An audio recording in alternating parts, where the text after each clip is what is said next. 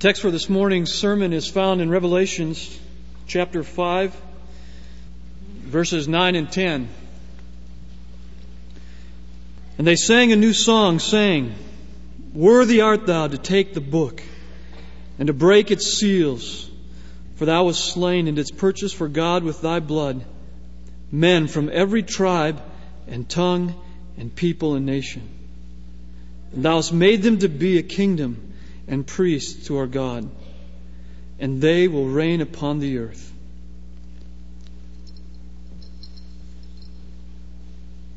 Father, as we undertake now to apply this word to our church and our moment in history, would you come and help me to speak the truth in its biblical proportions and with appropriate affections? And would you give hearts to feel and ears to hear and minds to understand and a readiness to respond and conform? You've told us not to be conformed to the world or this age, but to be transformed in the renewing of our minds. And so I pray for mind renewal through truth now. And that the Holy Spirit would so apply the truth to our whole being that body, soul, and spirit we might be conformed to Jesus. That the world might see something different, something really powerful, something evidencing your reality. So get glory through us, I pray now. And if there is any here who is without Christ by faith, may they be drawn irresistibly by your truth and your beauty to yourself. In Jesus' name I pray. Amen. The greater the distance between us and our heroes, the distance in time, the easier it is to overlook their flaws. Which is one of the reasons why some evangelical Christians stumble over Martin Luther King Day and not over President's Day. King is too close. And so his warts can be seen at a distance of 33 years, and they are remembered. Whereas 201 years separating us and the death of George Washington allow us to selectively forget that his nominal Anglican faith was pretty much social convention that he evidently never took communion in his life, that John Adams, the second president, was skeptical about traditional Christianity, that Thomas Jefferson, the third president, openly scoffed at the Trinity and the deity of Jesus, that James Madison, the fourth president, moved into deism in his older age, along with all the other upstanding political figures in Virginia of his social status. But from a distance, we don't feel the same indignation about the flaws of our heroes that we do when they're close. Distance, especially over time, allows us to make distinctions more easily than if they're right there in our face or on videos. We're able to say this characteristic we admire and we celebrate, this characteristic we deplore because it's deplorable. And we make those distinctions and are able then to make our speeches and do our political homage without becoming two faced. Martin Luther King was a sinner. And he knew that, especially when he got caught for doing things he was ashamed of. I recommend this biography or any good biography. This is the one I happen to read by Stephen Oates, O-A-T-E-S. Let the Trumpet Sound, The Life of Martin Luther. This is a very good book. I really enjoyed this book. It seems very fair to me and lets the warts show and lets the greatness show. He was a sinner, and my guess he w- is that he was more of a Christian than all of our first four presidents combined. I was 17 years old when on August 28, 1963, he stood on the steps of the Lincoln Memorial where I've stood since then many times and looked at that gigantic seated figure of Abraham Lincoln. When he stood there and said, I have a dream that one day on the red hills of Georgia, the sons of former slaves and the sons of former slave owners will be able to sit down together at the table of brotherhood. I have a dream that my four children will one day live in a nation where they will be judged not by the color of their skin, but by the content of their character. The reason Martin Luther King was great, and the reason there's a day tomorrow set aside for his memory is because he had a great vision. He had a great dream and he symbolized that great vision in his own sacrifices, even his life. Now today, what I want to do in this service is ratchet that dream up into a full blown biblical dream and vision about races. Because Martin Luther King knew very well that his dream, as he articulated it that day at least, was a partial dream about black and white, the burning issue Still is a burning issue. But it wasn't the whole dream. God's dream is a bigger dream, a longer dream, and completes King's dream. The biblical vision is bigger because it involves all the races, all the languages, all the peoples, all the ethnic groups. One of the great values of the book of Revelation, which Jim just read from, is that while it has many perplexing things, it's the one book that John Calvin never wrote a commentary of because he didn't understand it. It's a very perplexing book. But there are a lot of clear things in this book, alright? A lot of peculiar numbers and symbols. Don't let that keep you from getting what you can get, and the gettable is worth it. And one of the great values of this book is that it gives you glimpses of where everything is moving and is going to arrive someday. And when you know where everything is moving and is going to arrive someday, you know the meaning of the movement. There's no reason for anybody who believes the scriptures to be perplexed about the meaning of history or the meaning of your life in history or the meaning of this church's existence in history or the meaning of this little teeny weeny short-lived thing called the USA in history. There's no reason anybody should be perplexed about why are we here and where is it all tending. Because the book of Revelation gives enough snapshots of where it's all moving that you can begin to get it. Get it. I get it.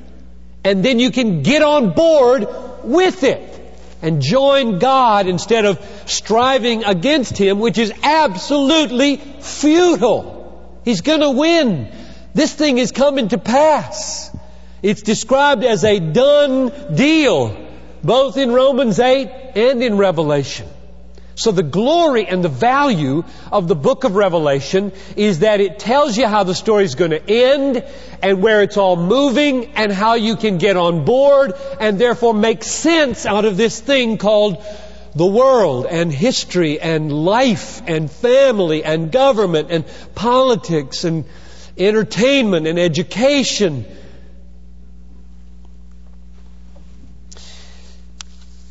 Let's read where it's all going here. In verse 9 of chapter 5, there's this strange phrase, Worthy are you to take the book. Now, the book, in the context, the scroll, is the scroll of the end of history. It's got seals on it. The reason you know it's the scroll of the end of history is that as the seals are broken, more history unfolds. More things happen. So the seals are broken and the book unrolls and history unfolds. So, what this is saying is that God has ordained that a man be authorized to unroll history. Nobody is worthy to do this except one man, the God man the Lamb of God, the Lion of Judah, who was slain for this very thing. Now this is the remarkable thing about this verse. He is killed and shed his blood to authorize him to unroll history.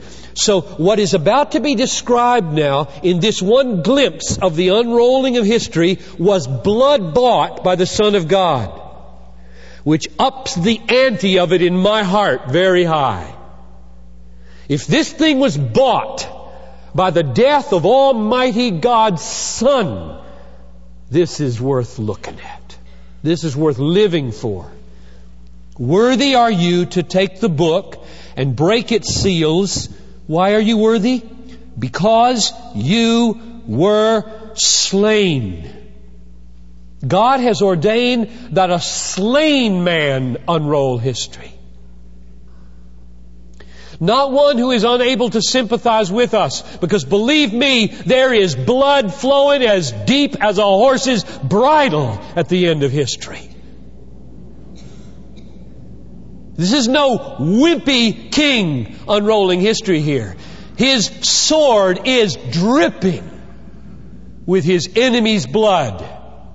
That's King Jesus. But he didn't do it before he died.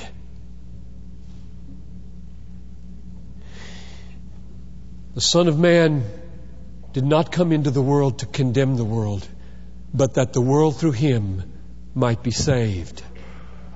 But he is coming a second time, not to save, but to slay the wicked. Worthy are you to take the book and to break its seals, for you were slain and purchased for God with your blood men from every tribe and tongue and people and nation. And you have made them to be a kingdom, priests to our God, and they will reign on the earth. Now, two reasons for purchasing people from all of those ethnic groups, all the races, all the languages, all the sub-ethnic groupings that you can think of. He died to purchase people from them first that he might make them a kingdom. So the picture I have in my mind here is that history ends with the king gathering his ransomed from all the peoples, every shade of color, every language, every ethnic, cultural thing that's out there, he gathers into himself with King Jesus at the center, and what unites us is a passion for the supremacy of King Jesus. That's what a kingdom means. He's a king gathering a kingdom. The second thing it says is that they will be priests to our God. Now, priests mainly worship. Their job is worship. The Levites in the Old Testament didn't get any land to farm. Their portion was the Lord. And now we will all be made priests and God will own all the land and our main vocation will be worship. So you have people from every race and every language gathered around the king as a kingdom and they are all priests, which means their main vocation gathered around the king is to worship the king. So you see it fulfilled there in verses 13 and 14. Every created thing which is in heaven and on earth and under the earth and on the sea and all the things in them, I heard saying, to him who sits on the throne and to the Lamb be blessing and honor and glory and dominion forever and ever. And the four living creatures kept saying, Amen. And the elders fell down and worshiped.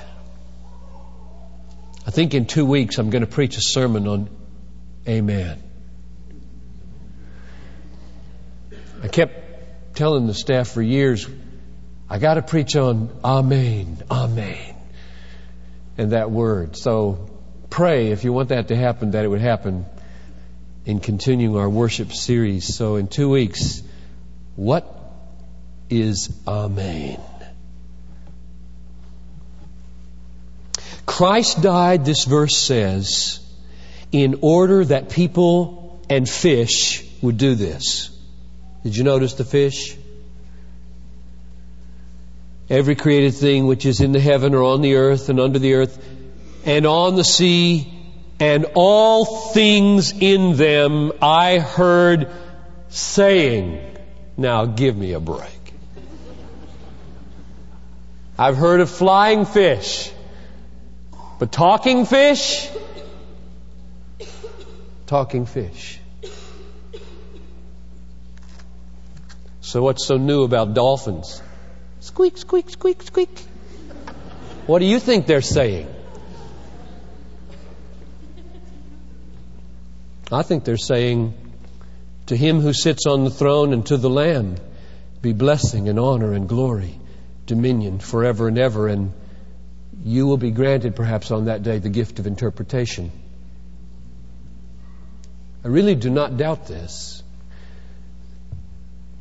These are not stupid, pre scientific people who thought animals talked. They are radically God centered people who believe nothing is created except for God. Nothing squid, whale. I caught a fish one time off Cape Cod in Massachusetts that had feathers everywhere. It looked like. Weirdest creature I had ever seen in my life, in book or out of a book. And as I picked it up, its belly swelled up to three times its size. I threw it back in the water and it floated for 15 minutes like a balloon. Praise God for weird things. There's no accident. Now, Christ died that you might join them as a sinner in praising God. You black, you white, you yellow, you red, you brown, you all shades in between, priests and kings to your God. That's what history's about. That's where history's going. That's where this church is going. That's where the city's going. That's where my life is going. And the call this morning on this church is get on board with the assembly from all races and all languages of kings and priests to our God. That's the call this morning. Now, here's some implications for our church. There are 6,528 languages in the world, according to the Ethnologue database of November, December 1992. I don't know whether any of those have died out in the last six years or not, because they said in the article I read that about 218 of them are almost extinct. But about 6,500 languages in the world today. This text says that Christ died and ransomed people for God from every one of them. If there was ever a mandate for Wycliffe Bible translators or New Tribes Mission or any other group that is intent on reaching all the peoples of the world, that's it.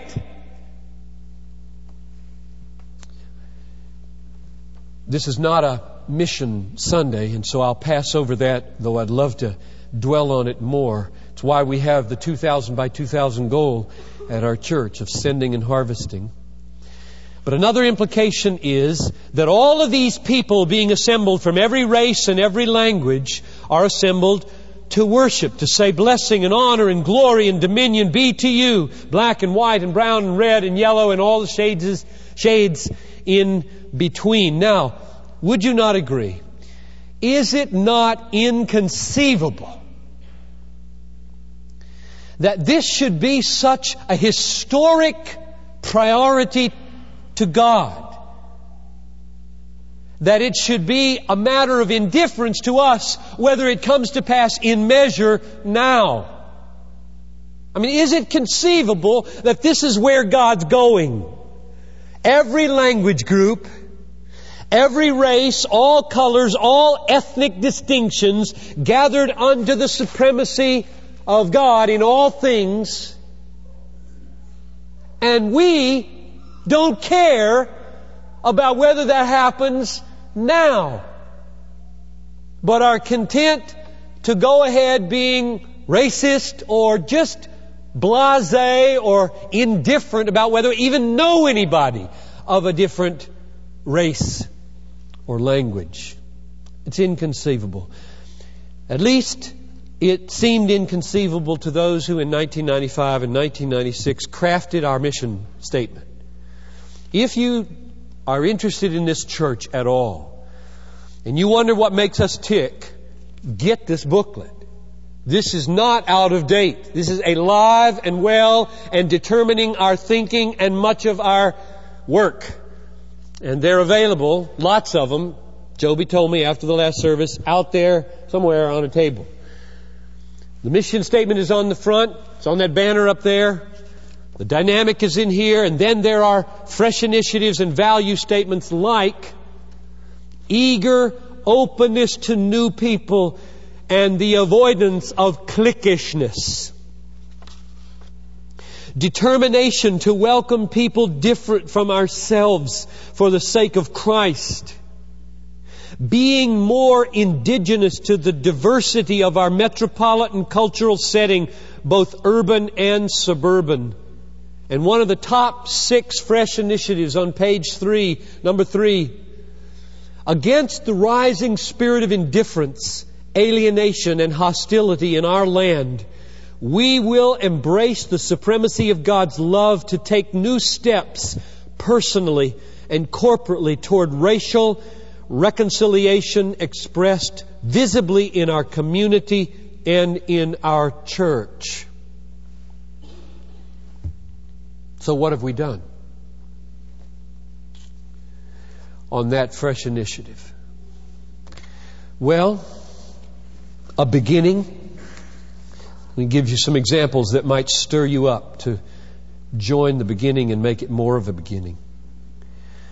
One, many of our people have chosen consciously to live in racially diverse neighborhoods to say with their presence, North Side, Phillips neighborhood, various others, to say with their presence,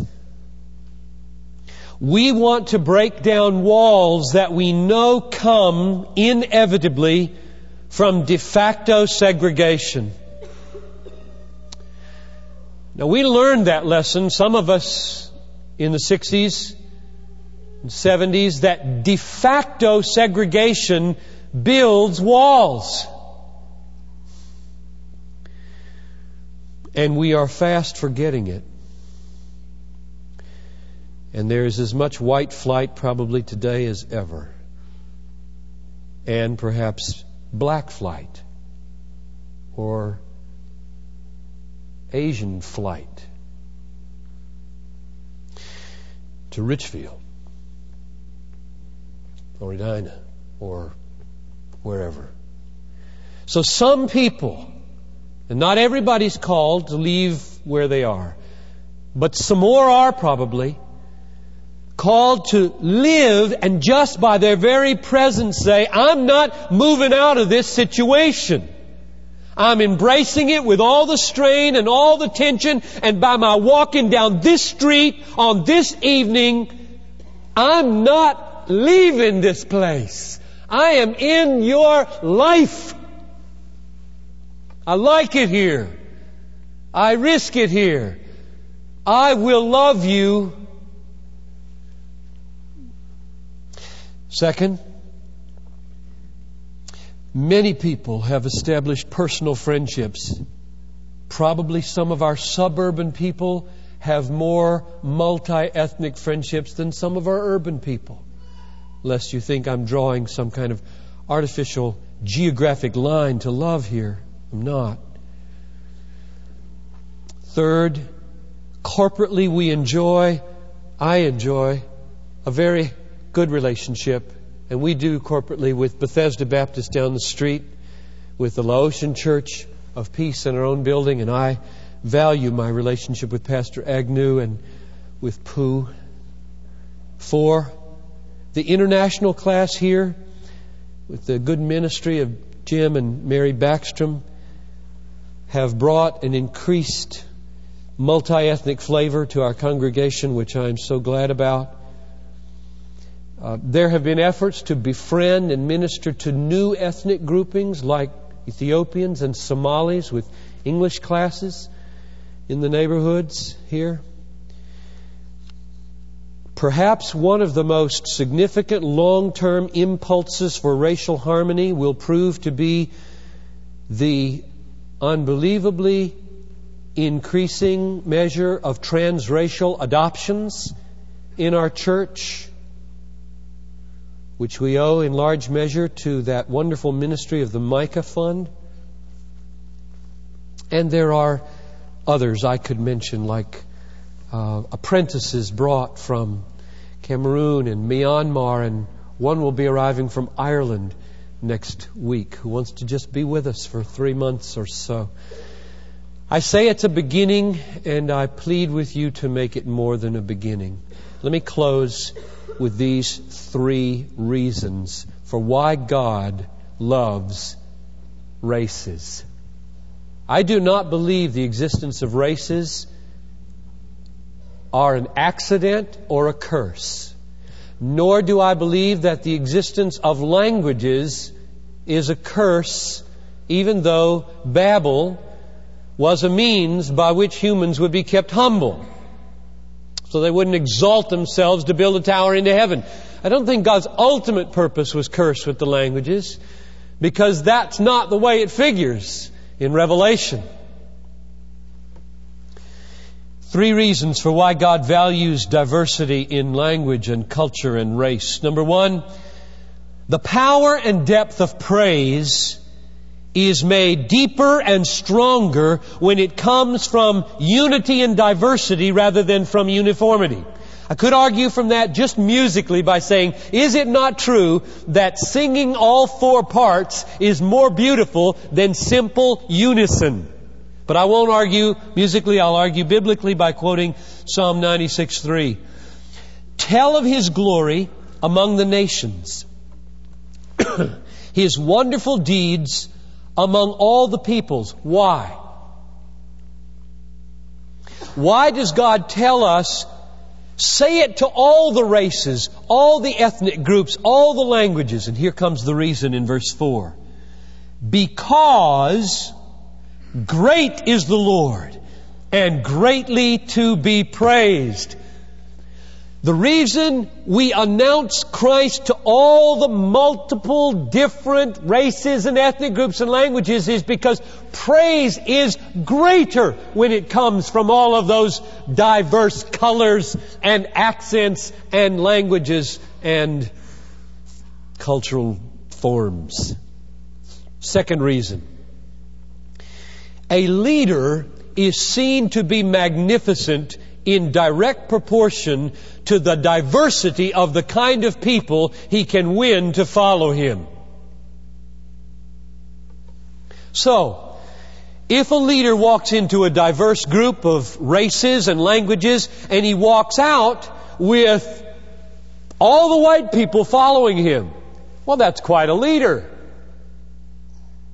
But if he walks out with all the white and yellow people following him, that's a little greater of a leader. If he walks out with all the white and black and yellow people following, he's a greater leader. And if he walks out with people from all the colors following him, he's the greatest kind of leader.